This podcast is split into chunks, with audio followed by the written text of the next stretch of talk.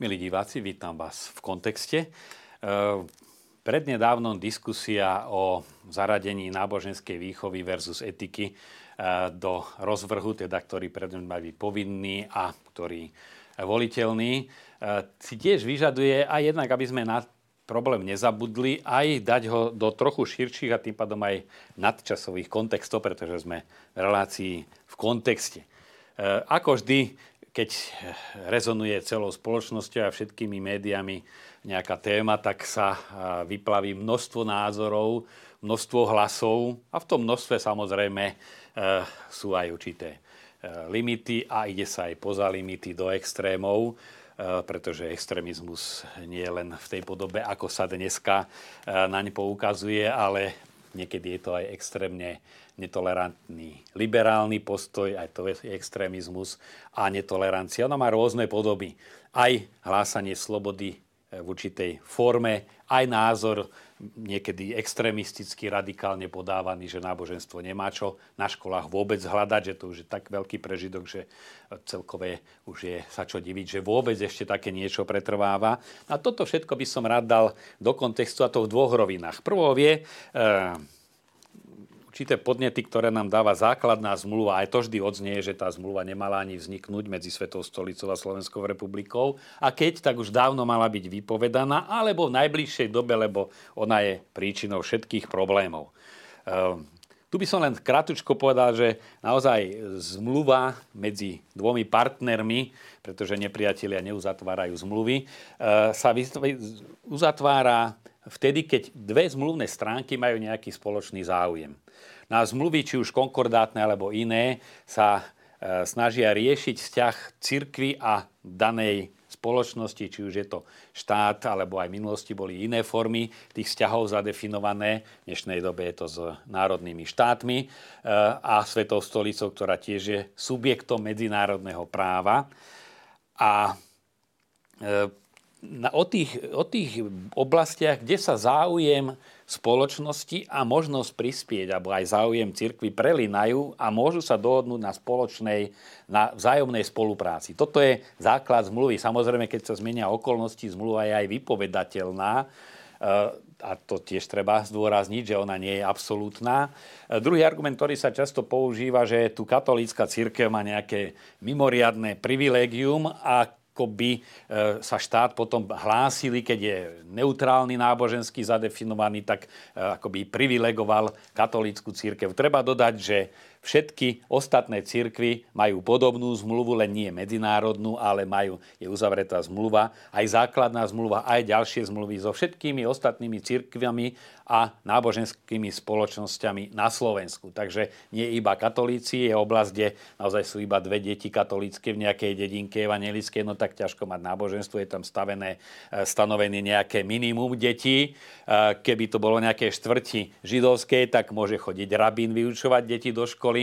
E, takže tá zmluva naozaj rieši náboženskú rovinu všetkých detí. Nie je to, že tu má len katolická církev niečo vyarendované. A to je veľmi dobré, aby ste to aj vy, milí diváci, vedeli. E, druhá, e, druhý fakt je, a z toho vlastne aj už tá konkrétna časť základnej zmluvy, ktorá hovorí o na, o výchove, náboženskej výchove. To je tam aj širšia problematika, aj možno zriadovať e, cirkevné školy, alebo univerzity, alebo teologické fakulty a tak ďalej. A my hovoríme, aby sme to príliš nerozptýlili o e, vyučovaní náboženstvo, ale to vychádza zo základného ústavného e, práva a v ústave Slovenskej republiky je zakotvené, že rodičia e, majú právo a povinnosť ako prví sú zodpovední priamo za výchovu svojich detí, a to aj náboženskú výchovu svojich detí. A keďže ústava garantuje občanom, e, rodičom, ktorí sú občanmi Slovenskej republiky, náboženskú výchovu detí, e, tak musím vytvoriť, aby tie deti boli vychovávané aj v náboženstve danom, e, musia byť vytvorené podmienky, inak by to bola fráza v našej ústave všetky základné princípy ústavy sa premietajú potom do jednotlivých právnych noriem. Takže aj umožniť, aby deti mali plnohodnotne náboženskú výchovu, je vlastne umožniť naplňanie jedného zo základných práv zakotvených v Slovenskej ústave. Nie je to čosi nad ani pomimo. Ehm, ďalší argument, ktorý odznieva, že sa nadraďuje, či už cez základnú zmluvu, alebo aj iné, iné zmluvy medzi Svetou stolicou, podotýkam, a aj s ostatnými církvami, prienik nejakých iných, iných práv. No samozrejme, medzinárodné zmluvy vždy e, sú medzi krajinami, ktorá má, každá z tých krajín má svoj právny systém, preto sú nad, nad ten právny systém podstavené, podstavené. Má sa prispôsobiť miestna legislatíva medzinárodnej zmluve. E, treba povedať, že od e, podpísania základnej zmluvy so Svetou stolicou Slovenská republika podpísala obrovské množstvo, množstvo zmluv medzinárodných, počnúc prístupovou zmluvou do Európskej únie, kde sa rozhodovalo o nepomerne širších a širších eh, súvisoch alebo aj oblastiach života, kde občania odozdávali čas svojich slobôd a kompetencií, ekonomika a tak ďalej. Množstvo vecí bez toho, že by sa nejaká diskusia veľká viedla, lebo to ani nie je možné o každom paragrafe viesť verejnú diskusiu. Len to by som chcel zvorazniť, že na konkrétny stav spoločnosti a aj to, ako ľudia majú, aké majú možnosti, vplýva množstvo úplne iných medzinárodných zmluv, ktoré majú prakticky dopad a osudový. E, takže nie je to len základná zmluva, sú to aj ďalšie zmluvy. No a potom naozaj sú to oblasti, kde e, církev chce jednak umožniť, aby rodičia naplnili svoje právo na výchovu svojich detí, lebo e, tí istí ľudia sú pre církev jej veriacimi a pre štátom sú to občania a to sú už dve roviny, ktoré sa v samotnom človeku prelínajú a občan alebo štát pre svojich občanov má umožniť naplnenie aj jeho náboženských potrieb, inak je to, e, je to obmedná totality ateistické, ktorá e, znemožňuje človeku žiť náboženským životom. E, treba aj povedať samozrejme, lebo mnohí s tým, e, mnohí s tým operujú, že tu ako by chcel vzniknúť zase cirkevný štát. E, vieme to v cirkvi, že vždy, keď sa cirkev a svetská autorita, či katolická, aj v istých obdobiach historických, aj evangelická, miešali so svetskou mocou, vždy to bolo minimálne tej cirkvi na škodu. Počnúť s Konštantínom Veľkým, ktorý síce dal slobodu, veriacich neprenasledovali, ale miešal sa do života církvy a tým neraz jej uškodil viac než, než samotné prenasledovanie. Že tu nie je nejaký zámer vytvoriť církevný štát, ale umožniť práve fungovanie toho civilného štátu. No a by som rád odporučil, aspoň pre odborníkov, je dobrý komentár, ktorý vydala konferencia biskupov Slovenska, samotný text základnej zmluvy a podrobné vysvetlenie každého jednotlivého článku. E, aj témy náboženskej výchovy na školách. A potom sú tam aj princípy, prečo, v čom je, čo je to verejné dobro, čo je hlavné poslanie štátu, že to je spravodlivosť a pokoj, umožnenie vyrovnaného, šťastného života veriacich, to je hlavné poslanie štátu nie vytvoriť len podnikateľské zázemie, e, ale naozaj vytvoriť, prispievať šťastnému životu e, obyvateľom alebo občanom štátu, obyvateľom krajiny. No a tu už ideme do toho trošku iného kontextu a to je teda otázka etiky a náboženstva. Už to je choré stavať ich do protikladu. Isté, keď je voliteľná etika alebo náboženstvo, tak tam e, zdá sa, že je tam ten e, konflikt záujmov. Pravdou vie, čo zase argumentujú tí, ktorí do veci vidia, že náboženská výchova zahrňa aj etickú a na, etická správna by mala hovoriť aj o náboženskej dimenzii človeka, inak je to veľmi obmedzená e, vôbec etika, ktorá nie je zastave, postavená na nejakej náboženskej dimenzii človeka, morálnej k čomu sa ešte verím, že dostanem. Ale na druhej strane, e, tak ako niektorí argumentujú, všetci potrebujú e, etiku, treba dodať, aj každý človek potrebuje náboženstvo. Minimálne vedieť o náboženstve, o vlastnom náboženstve alebo o e, náboženstve tej kultúry, v ktorej sme vyrastali v Európe, o kresťanstve, už kvôli určitému zorientovaniu lebo mnohí mladí nevedia, za čo vďačíme treba z kresťanstvu v Európe. Nevedia, že keby sme odmysleli kresťanstvo, by sa celé dlhé kilometre kníh museli vyviesť z biblioték a z galérií množstvo umeleckých diel, že by to zývalo prázdno, to keby sa z Európy odnieslo to, čo tu prinieslo kresťanstvo množstvo škôl, nemocníc, ktoré vo všetkých krajinách Európy dlhé storočia boli len církevné alebo takmer církevné, pre vzdelanie všetkých obyvateľov krajiny. Že to sú argumenty, ktoré stále by bolo možné hromadiť. A tu je ten najzákladnejší problém, ktorý sa vyplavil, ale len tak skryto a málo bol pomenovaný. A to je ozaj otázka, čo môže dať etika a čo môže dať náboženstvo. E, dosť často to pripomínam, lebo e, hovorí sa, že najstaršia vec, aká môže byť, je včerajšia správa. A my naozaj sme zaplavovaní stále novými vecami a na staré zabúdame. E, keď prebiehali prístupové rokovania o vstupe do Európskej únie, keď sa Európska únia samotná rozširovala, aj do krajín s iným, s iným politickým pozadím a minulosťou, tak sa opakovalo, ideme budovať Európu hodnôt. A ten taký bežný argument, vysvetlenie, e, lebo sú určité hodnoty, na ktorých sa všetci stretneme. Náboženstva viedli iba k vojnám, čo je tiež veľmi jednostranné. Nábožen- zneužitie náboženstva vedie k vojne a bolo zneužívané náboženstvo, to treba priznať a církev to dokonca aj uznala, aj olutovala, aj sa ospravedlnila a dala tým príklad aj iným, ktorí by sa mali za čo ospravedlniť. E, ale v samotnej podstate e, tie hodnoty, my sa na nich dohodneme a zhodneme, lebo každý uzná, že je oveľa krajšie e, byť k niekomu milý ako arogantný, že niečo podarovať je krajšie než ukradnúť. To sú princípy, na ktorých sa všetci teoreticky zhodneme ale stačí sa rozprávať s podnikateľmi na Slovensku, eh, a ktorí chcú podľa tých hodnôt žiť a treba mi povie, ako mi neraz povedali, tak mám malú firmu, zamestnávam 50 eh, mužov, ktorí sú živiteľmi rodín, teraz je tu nejaká zákazka, dám tých 30%, nedám.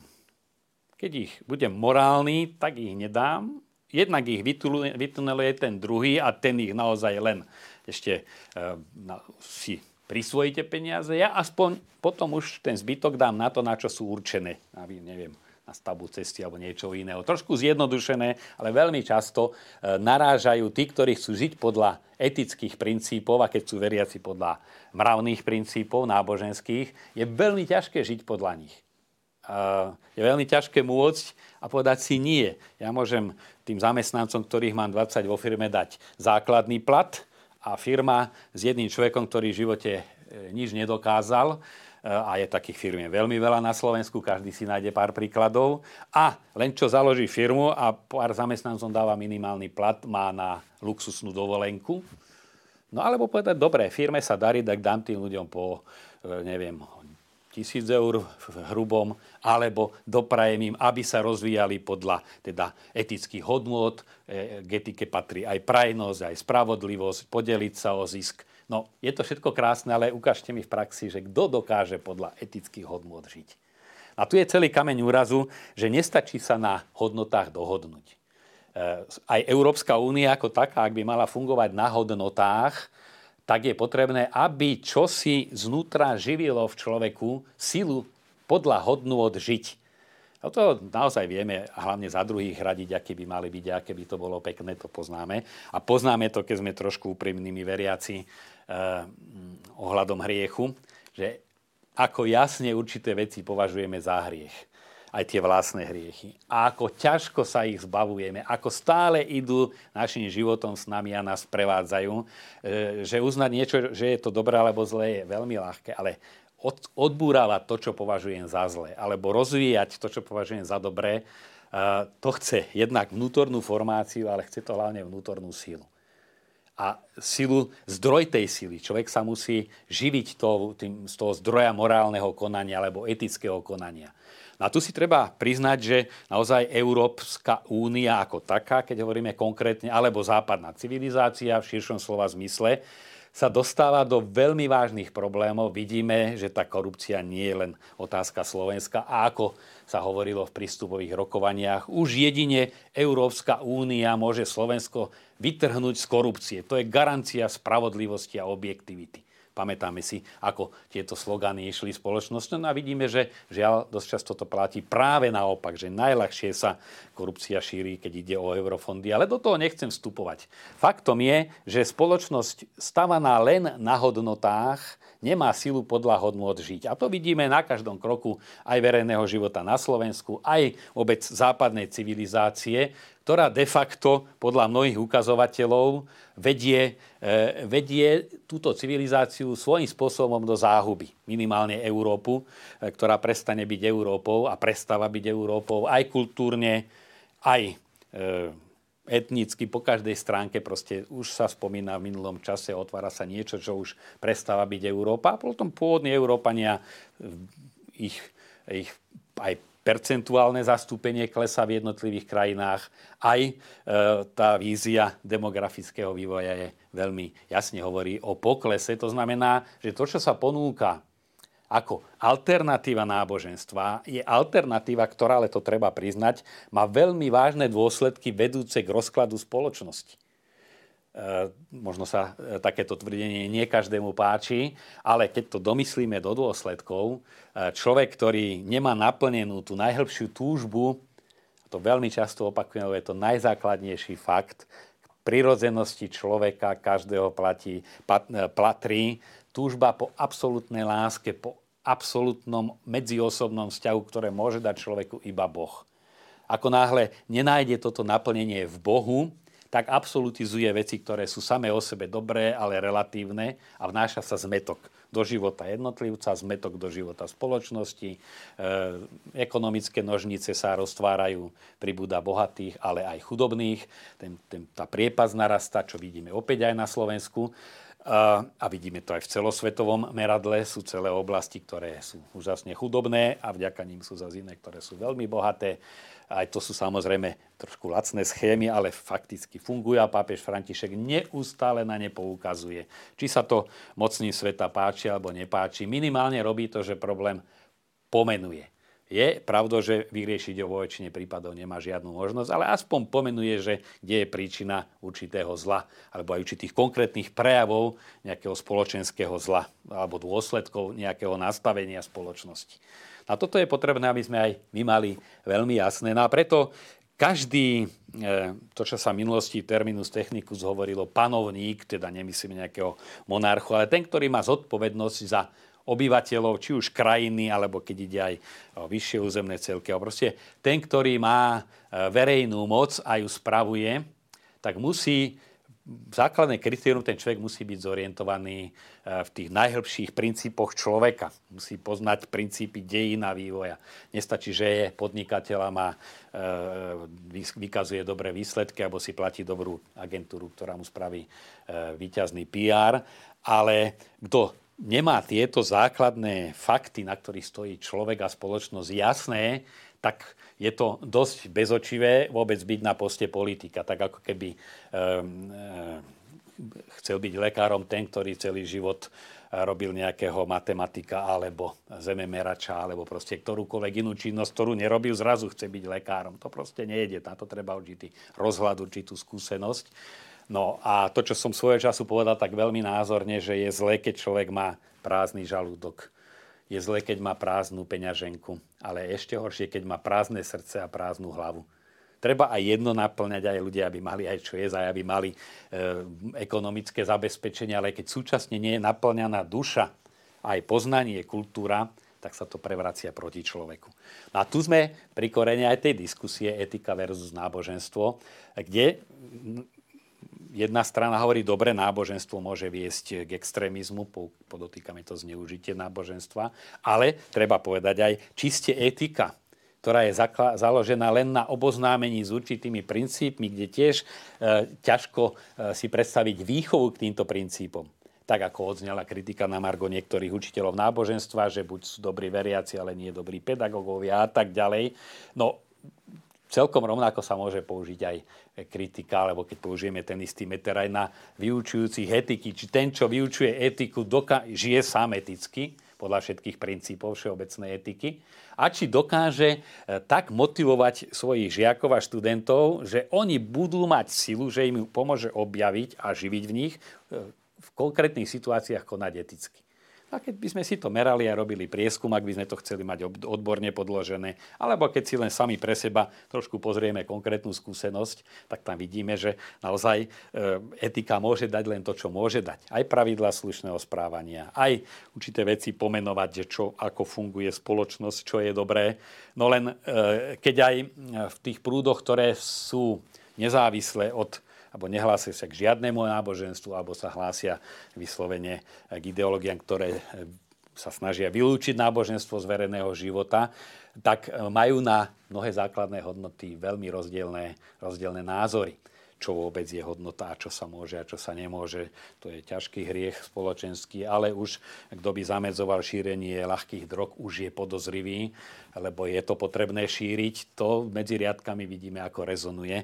Rezonuje v určitých prúdoch aj politických. Znova nechcem poukazovať na konkrétnych, ale každý má svoju skúsenosť. No a preto naozaj tieto dve dimenzie svojím spôsobom sú minimálne rovnako dôležité a mm, tak ako sa kon, argumentovalo, že náboženstvo nemôže nahradiť etiku, e, lebo nie je pre všetkých, tak treba aj povedať, etika nie je v stave nahradiť náboženstvo. To nie je alternatíva. A tiež aj náboženská dimenzia je vlastná každému človeku rozdelené, že či to niekto priznáva, alebo to niekto neguje, teda či rozvíja svoju dimenziu, alebo ju potláča a kompenzuje. Tam nejaký iný priestor nevidíme. Aj známy psychológ a psychiatr uh, tvrdí, že po 40 takmer všetky uh, psychické problémy sú náboženskej povahy. Teda kde si v jadre je to otázka zmyslu života a tým pádom, či je či verí človek v nadprirodzený život, alebo kde si podvedome má zafixované, aj keď na to nemyslí, že všetko skončí a bude koniec. To, naozaj závisí nastavenie života a postoja k životu.